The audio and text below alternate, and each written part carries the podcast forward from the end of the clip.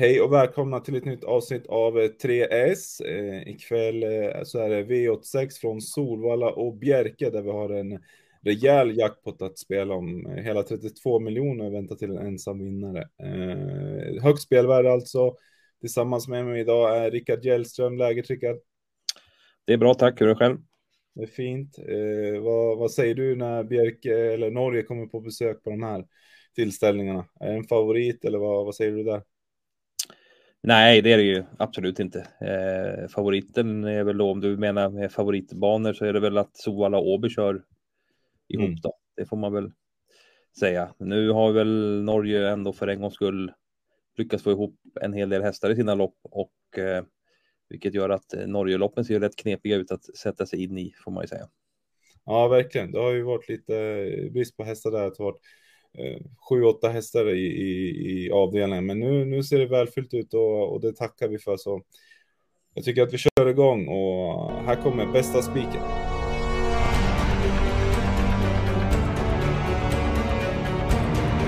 Ja, spiken Rickard, eh, var tittar vi den? Vi går till V86 2. Det är ju ett lopp på Solvalla där eh, 6 Sandokan är den som vi har som bästa spik. Mm. Fått två lopp i kroppen. Senast blev det väl allt fel för honom va?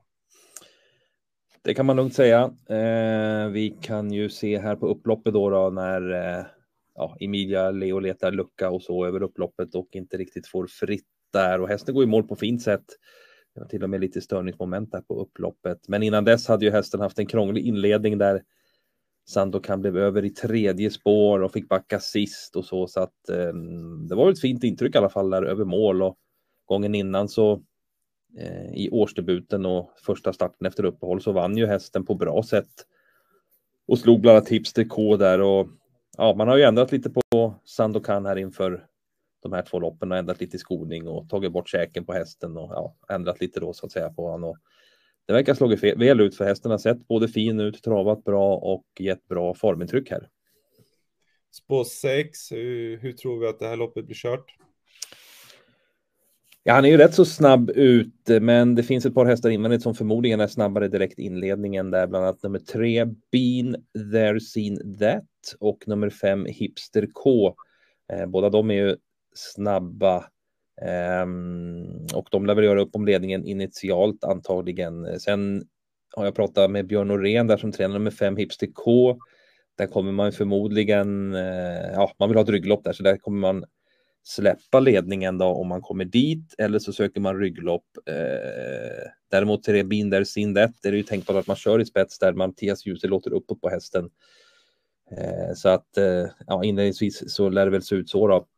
Eh, det finns ju chans att sexan då kan, kan komma till spets, annars lär han få göra en del jobb själv. Men han tål att göra jobb och är ju en riktigt bra häst i grunden så att även om han inte skulle komma till spets så tror vi att det är bra segerchans för honom i det här loppet sammantaget så tycker vi att det ser ut som att eh, tycker vi att sexan kan har hög segerchans i loppet och eh, vi väljer att spika. Han är en ganska klurig omgång att hitta bra spikar helt enkelt. Spik alltså i V862 på nummer 6, Sandokan.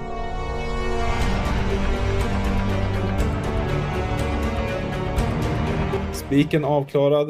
Vart ska vi hitta skrällarna? Det ska vi göra i ett lopp på Solvalla. Vi går till V86 4 som blir kvällens skrällopp och ett lopp man eh, ja, ska gardera på i. Eh, favoriterna är ju Global Enjoy från spår 11 men även eh, nummer 6 Hermelin är, eh, är betrodd. Vad, vad kan du säga om de två? Eh, ja, men det är de två mest betrodda som du sa där och eh, nummer sex Hermelin är ju väldigt startsnabb och spetsfavorit och eh, över kort distans kan han mycket väl rinna undan till seger, även om det är en häst som inte direkt radar upp segrar. Han har ju bara två vinster på 52 starter i karriären. Men det är klart att ja, bra förutsättningar då för att kunna ta en tredje ändå. Då. Men, men den vågar man ändå inte lita riktigt på. Och så 11 Global Enjoy kanske är bästa hästen i loppet. Men där är det noll segrar på 20 starter. Tycker ändå att hästen ska vara betrodd här för eh, han möter enklare hästar än vad han har gjort i, på slutet och sådär då. Men eh, bakspår också och som sagt ingen seger i raden gör ju att, att, att man inte litar helt på 11 Global Enjoy heller. Nej, det är min känsla också när du, när du pratar sådär. Eh, två icke så segervana hästar. Eh, är det någon eh, häst i, som vi vill lyfta fram lite extra? Här? Ja, det är ett lopp där det är ganska klurigt för det är rätt många hästar som inte är så segervana. Eh, så man kan lyfta fram några hästar. Men nummer fem Light On Me där har gjort fem starter i Jimmy Dahlmans regi. Eh, var fin i de tre första loppen, eh, lite segare sen i de två sista här. Men tittar vi till exempel då för tre starter sen i Gävle där vi ser hästen komma in i andra spår som tvåa i andra spår ska jag säga då, bakom en häst där och det är Hermelin som leder blir avslagen i detta lopp men eh, Light On Me går ju mål med sparade krafter där och såg fin ut och hade kanske kunnat till och med slå Hermelin med fritt där om man ska gissa vad som hade hänt om luckan hade kommit. Eh, den här gången eh, så ska hästen få på sig ett halvstängt huvudlag och det har han inte haft tidigare hos Jimmy Dahlman i alla fall. Och det kan ju få hästen lite mer alert och eh, jag pratade också med Jimmy Dahlman här inför eh, loppet och han var väldigt nöjd med hur hästen känns och tränar och att den tränar lite uppåt efter förra loppet där så att den ser ut att bli väl bortglömd i det här loppet tycker jag. Intressant. Ja, 5 eh, procent i, i nuläget från ett eh, perfekt utgångsläge. Spår 4 nu efter en strykning alltså. Så skrälloppet hittar vi alltså i V864 där vi varnar eh, lite extra för nummer 5, Light On Me.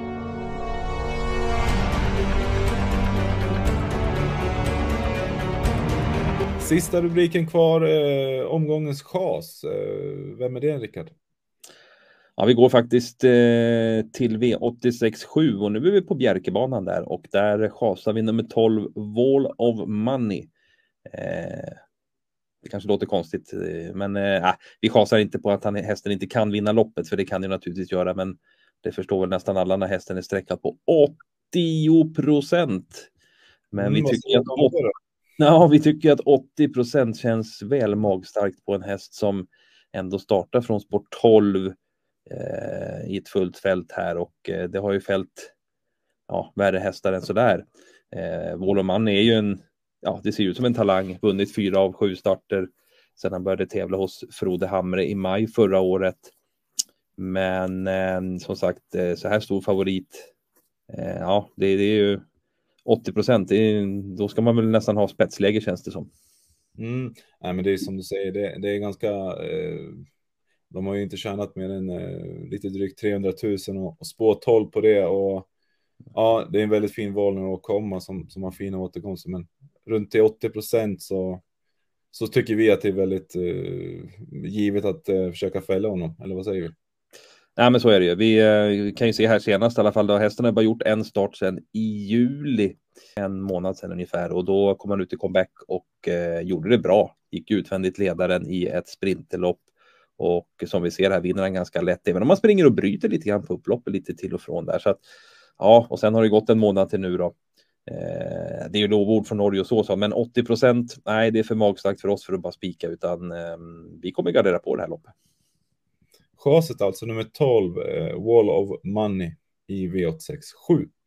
Eh, tack för att ni tittar och, och lyssnar och vi önskar ett stort lycka till på spelet.